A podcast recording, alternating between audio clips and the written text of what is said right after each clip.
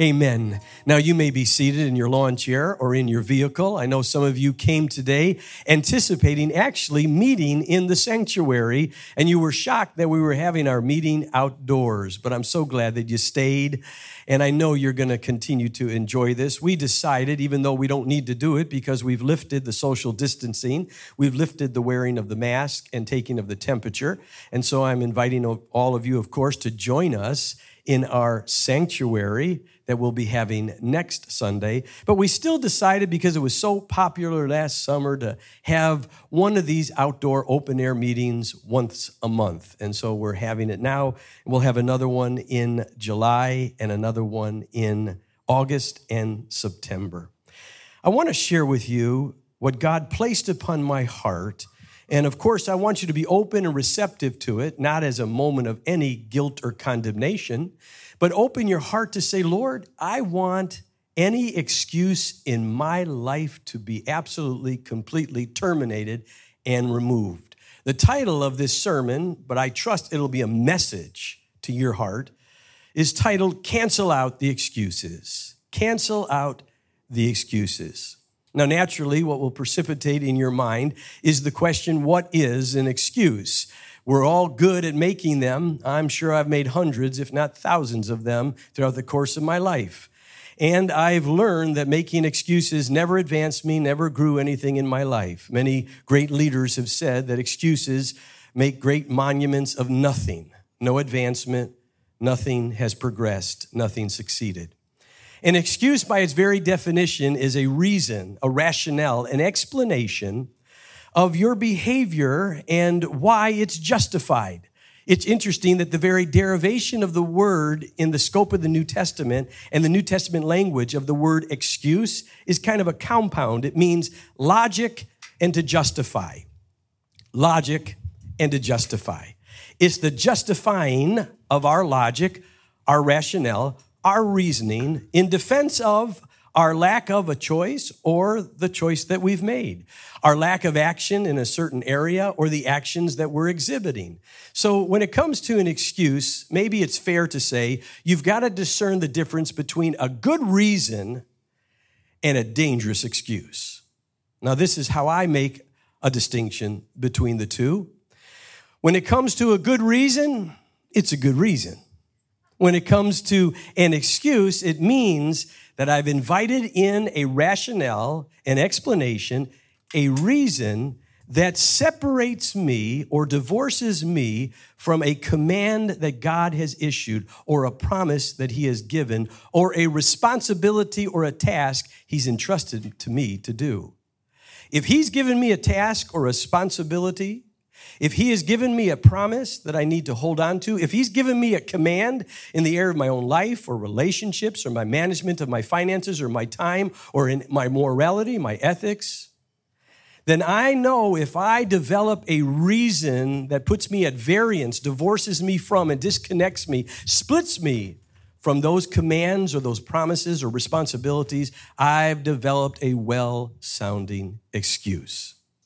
And to others, it might sound legitimate, logical, reasonable, and even convincing, but I know by my own conscience that I'm violating something that God wants me to do. And I've developed a well sounding excuse. The scripture says, actually in Romans chapter 1 and verse 20, they are without excuse. Who is the they referring to? Well, in Romans chapter 1, the Apostle Paul presents an argument that theologians will call a cosmological argument for the existence of God. Cause and effect. There has to be a first cause. Another argument he develops there in Romans chapter 1 is what's called the teleological argument. It basically saying there's such intrinsic, unique design in everything. Surely there has to be a great designer.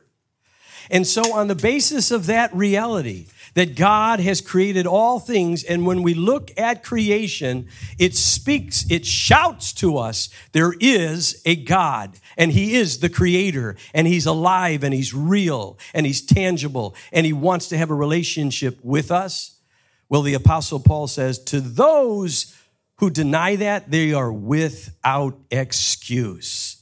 There's no reason, logic, or explanation that they can give in defense of a rationale that's inconsistent with the reality that God has revealed himself through creation.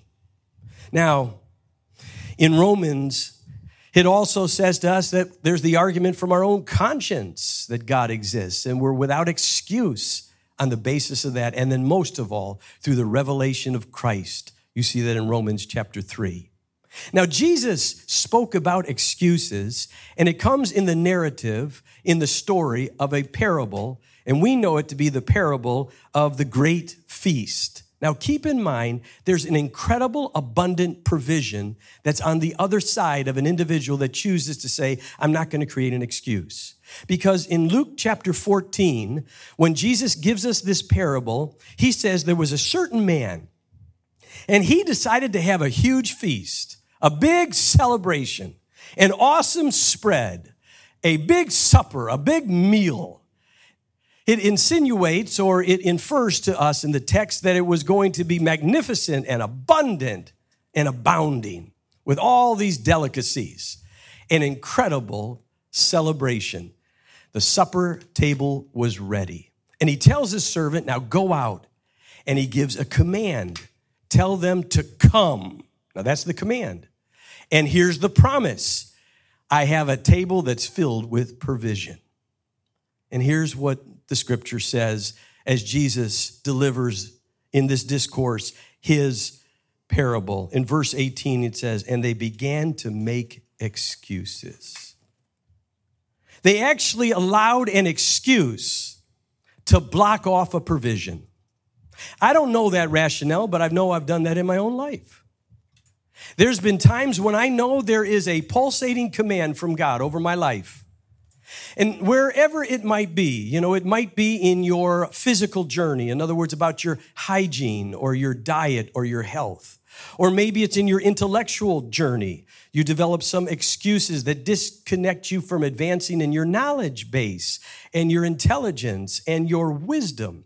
Or maybe it's in your journey of uh, social growth and maturation and development. You develop excuses that separate you from others and a provision that can come in the context of a relationship, a healthy relationship with another individual. Or maybe for you in your journey, it's um, your journey, your benevolent journey. In other words, how you help others. But in that journey, you develop a lot of well defined, well structured, logical excuses. I can't help him. I can't help her. I don't have the skill set. I don't have the intelligence. I don't have the spiritual uh, gifting. I don't have the finances in your spiritual journey, the most important, you can develop excuses. There might some say, well, you know, I just don't have the time. I'm, I'm tired. I'm anxious. I'm depressed. I'm burnt out. I tell you what, my provision for me is going to be a pill or a drug or a drink or a fantasy. I'll use one of those. And so there's a real danger in the development of our own excuses that roadblock us from God's provision. In the parable, the very essence of it, the motif of it, the center point of this is provision. There is a table of provision for you, a table of grace, a table of healing, a table of whatever God wants to bestow upon you that He knows you need to help you physically, intellectually, emotionally, spiritually. But we roadblock it, and they give some pathetic excuses. In the parable, as Jesus unpacks it for us, he says, Well, there was one who said, Hey, listen, I've got to go check out uh, the land that I just bought. Wait a second. Who would buy some land without checking it out first? Who among us would buy a home without going at least to check it out? It was a lame excuse. The next one said, Well, I've got some oxen and I've got to go get them because I got to test to see if they're good or healthy. Oh, my word, come on. What an excuse. Why in the world would you ever bought those oxen without first testing them? And then there's another one, and I've got to walk carefully here. It was a, he said there was one who said, Hey, I just got married and my wife, so I, I can't come. Now that sounds like Genesis when it was blaming the spouse. Whatever it might be, For you, it might seem sensible, convincing, logical, even to others. But Jesus points out in this parable why have you constructed an excuse to block you from a provision? The table is set. God has something for you. Don't allow an excuse to come and invade that opportunity of being a recipient of that provision. Someone might have got up this morning, looked out, and said, Oh, it looks cloudy and overcast. I bet you it's going to rain today. I don't think I'm going to go to church because if it's outdoors, I'm going to get rained on or it's going to be hot. Now, maybe it's a good reason for someone, but if it's disconnecting you from something you know you need to be doing as a discipline, a responsibility, a command, or a promise, then it's a lame, dangerous excuse, and it cuts you off from God's provision. And so there's a sobriety I think we need to have in the context of hearing what God wants to give to us and not allow a well sounding, well structured, logical excuse to get in the way. We've got to filter them out. I remember when I was teaching at a Bible college, a student came up to me and said, uh, Pastor Zarlingo, is there any way that I can be excused from taking this exam? I'm just not emotionally ready to do it. I said, What happened? Well, my grandmother died. I said, Oh, okay, listen, I'm always sensitive to those realities the grieving process, the passing of a loved one, especially someone close to you like your grandmother. Listen, you go ahead, you head home, let it settle in your heart. Go through this. I'm going to be praying for you, and you could take this test at another time. He started to walk away, and then I, I decided to ask a question that you would think would be an understood, but I said, I said, listen, when did you get the information about your grandmother passing away? And he kind of mumbled. So that caused me to inquire more specifically. I said, When did you find out about your grandmother passing away? And he said, Oh, I, uh, I found out 10 years ago. I said, 10 years ago? He goes, Yeah, I'm kind of dealing with it now. I said, Stop it. Sit down and take this test. Everyone could develop an excuse to get out of a responsibility but oh, that the Lord protect us from that propensity. I remember there was one individual at the end of my day. I was heading out. It was about five, six o'clock. And uh, they basically said to me, he came up to me and I, I knew who he was and I knew he didn't work in the afternoon. He said, Hey, Pastor Z, I've got an emergency. It's got to be dealt with right now in my life. You gotta, you gotta meet with me. And I said, uh, Listen, I, I can't meet with you right now. I, I, I'm, I'm about to head home. I'm gonna, I have dinner with my, my kids and, and my wife, and that's a real big priority. Can we meet tomorrow? And he said, No, no, this is a pulsating emergency. I've got to meet with you. And I, I said, Now listen, I know you don't work. Why didn't you come in earlier? He said, Well, listen, I, I had to do my laundry and I had to feed my cat. He actually said that to me. I don't make these stories up. I said, What? You had to do your laundry, you had to feed your cat. And then you decided to have the emergency. Yeah, yeah, on your timetable. We're going to meet tomorrow. I remember there was a gentleman who came up to me and he said, Listen, I want out of my marriage. I said, Why do you want out of your marriage? He goes, I don't like the way my wife looks anymore. I said, What? He goes, I don't like the way my wife looks anymore. He goes, Have a look at her. I said, Abs, how, how offensive. I said, I don't need to look at her. I'm looking right at you.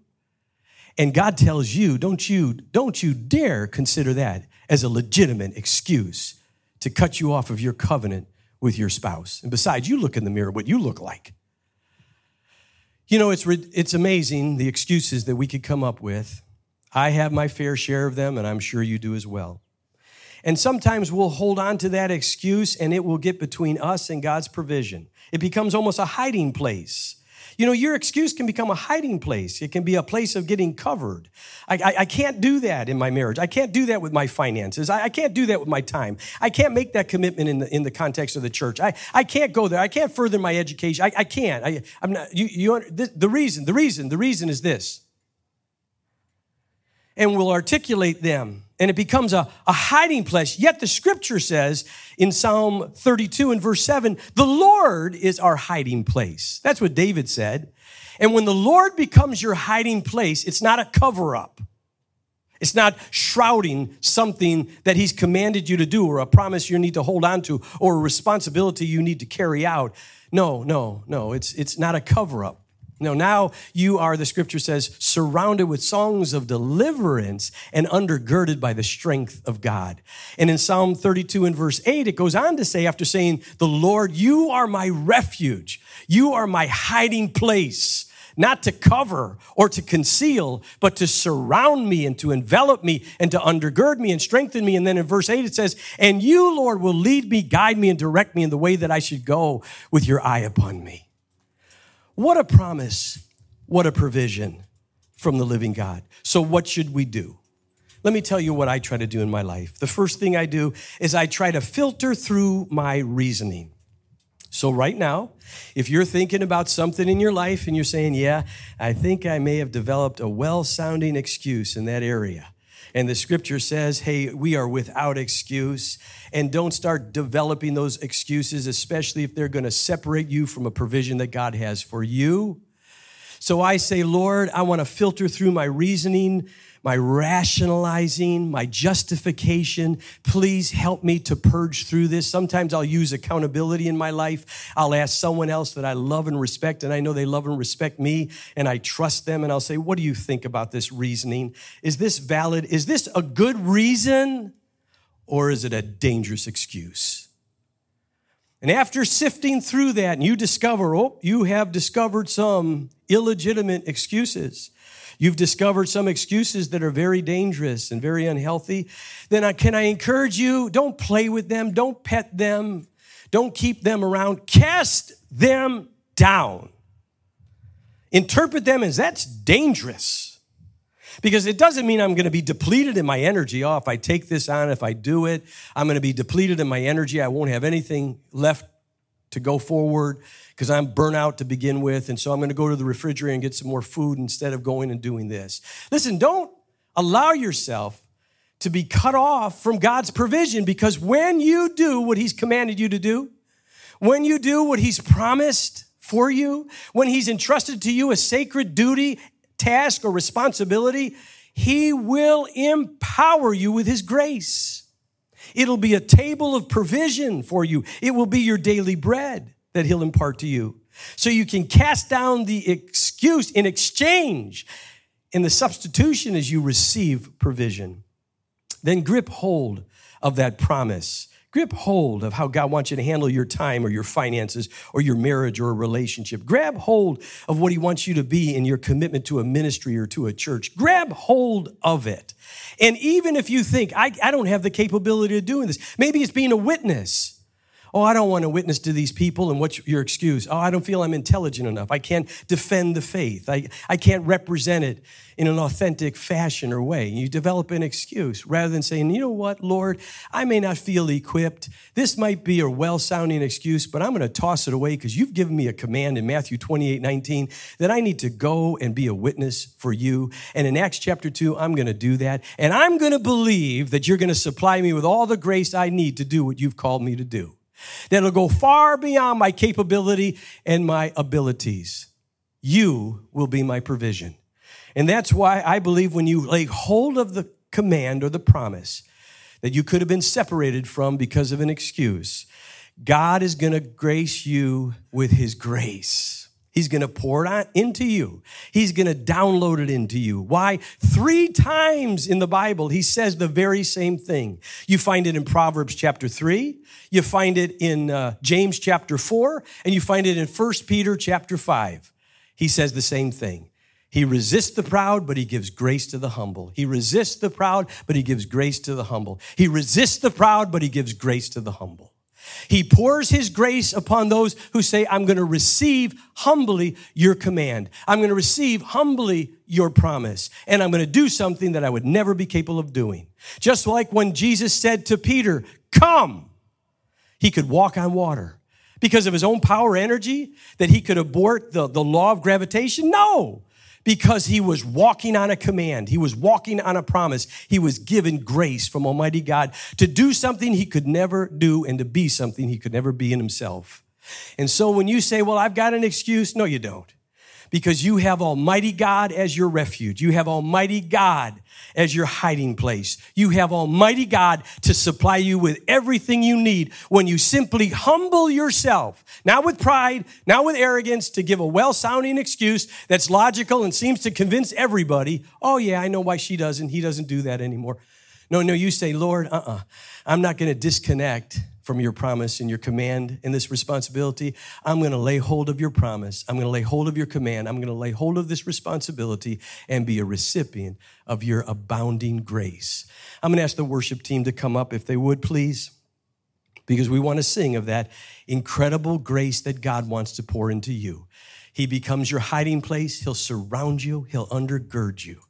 I'm going to ask us to do now something that I try to do daily because I get harassed with excuses as much as you do. I'm going to ask you if you would be so gracious, just close your eyes, young and old. If you're a teenager, young adult, middle aged, senior saint, we're all schooled in how to do excuses. We have to relearn some of that stuff. Can I invite you just close your eyes and say, Oh God, in this area of my life, in this area of my life. I need you to help me to filter through this, to discern if it's a good reason or if it's a dangerous excuse. If it's disconnecting me from, divorcing me from, separating me from your command, your promise, your call on my life the responsibility you've entrusted to me, then Lord, I want to cast it down right now. I want to cast it down. I want to cast down the statements. Ah, well, I, I just don't feel like I got the energy. I don't, I don't think I'm equipped. I'm too anxious to do that. I don't think there's really a need there. No, I, I, don't, I, don't, I don't think I got the right skill set. I don't have enough finances. Lord, I ask that you'd help us to move toward the table of provision, this great feast, this great supper, and to receive your grace right now. I pray the grace of God. Just pretend like it's just me and you right now. I place my, my prayer upon you, my, my, my spiritual hand upon you, and I say, Be filled with the grace of God as you humble yourself and say, I receive this command. I, I received this promise. I received this responsibility. I know God has given it to me. Now, may you be filled with that grace that translates into strength and empowerment and ability and capability to do what you could never do and be what you could never be in yourself. In Jesus' name, I pray this upon you and in you.